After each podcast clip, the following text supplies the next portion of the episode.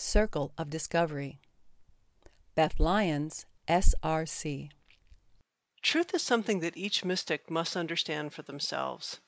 That idea was one of my insights about being a Rosicrucian that was uncovered during a recent webinar with the Grand Master. She referenced Ernest Hemingway's idea that a writer's job is capturing one true thing in a story. And three times she asked us to search inside for our own true thing and write it down. As I contemplated the words I'd written on the page, I was reminded of the meditation labyrinth at the Peace Garden in Mount Shasta, California. The autumn before we became Rosicrucians, my wife and I visited Mount Shasta. She was drawn to the mountain and its mystical aura, and one of the many activities we planned was a day at the Peace Garden. The highlight was the labyrinth. It's a beautiful heather covered circle, winding and narrow. On the outermost edges, the trees lean in as if in witness. Near the center, the heather drapes across the path as if in greeting.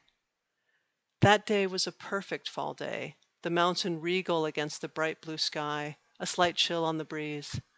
I'd never experienced a meditation labyrinth before, so I placed my foot on the path and opened my heart. Finding truth takes as long or as short as it needs to. That was my second idea, which felt as true as the first.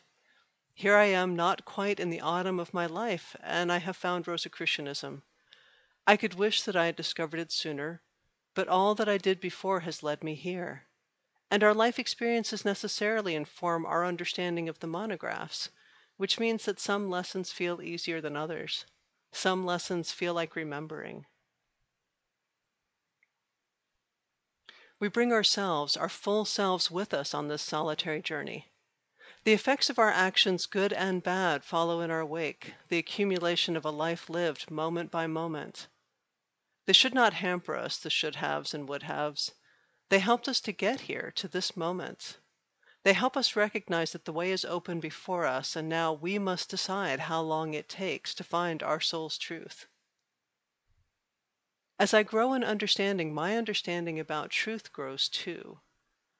There in the Peace Garden Labyrinth, I didn't know what I wanted to take from the experience of walking the circle, except the experience of having done it.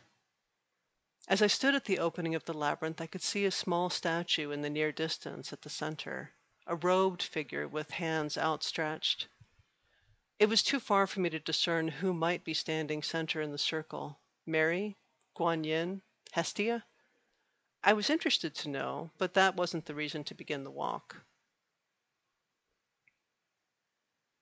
The labyrinth is formed in furrows. The tops of the rows are covered in heather. From a distance, it looks like the rolling hills of a sage green land. I kept my eyes on my feet at first, learning to walk this strange narrow path. I'd glance up occasionally, gauging my progress by how close or far I was from the statue. Naturally, as I moved along the labyrinth, my perspective shifted. The statue's face in profile was that a smile on her lips? The statue from the back were her shoulders bent with worry? As I moved around the twisting path, I considered those open hands. Was the statue offering or accepting? She's accepting, I told myself, and I considered finding a special pebble or a heather sprig to place in those hands as my own small thank you. More steps and a different view, and I realized she was offering something. The statue was offering this moment to every walker allowing them to take what they would from the labyrinth. I wasn't conscious of the taking, but I did leave the circle with something new. I realized later that my view of life shifted slightly that day. My steady orbit was thrown just out of kilter by my time in the labyrinth. Journeys can change us. I knew that before I ever stepped foot in the Peace Garden. I didn't know then that we would join the order a few months later, but I can look back to that perfect fall day knowing that I left the circle, but not the path. My understanding of the labyrinth grew as I walked it, just as my understanding of my own life journey has grown during my time with Amorc.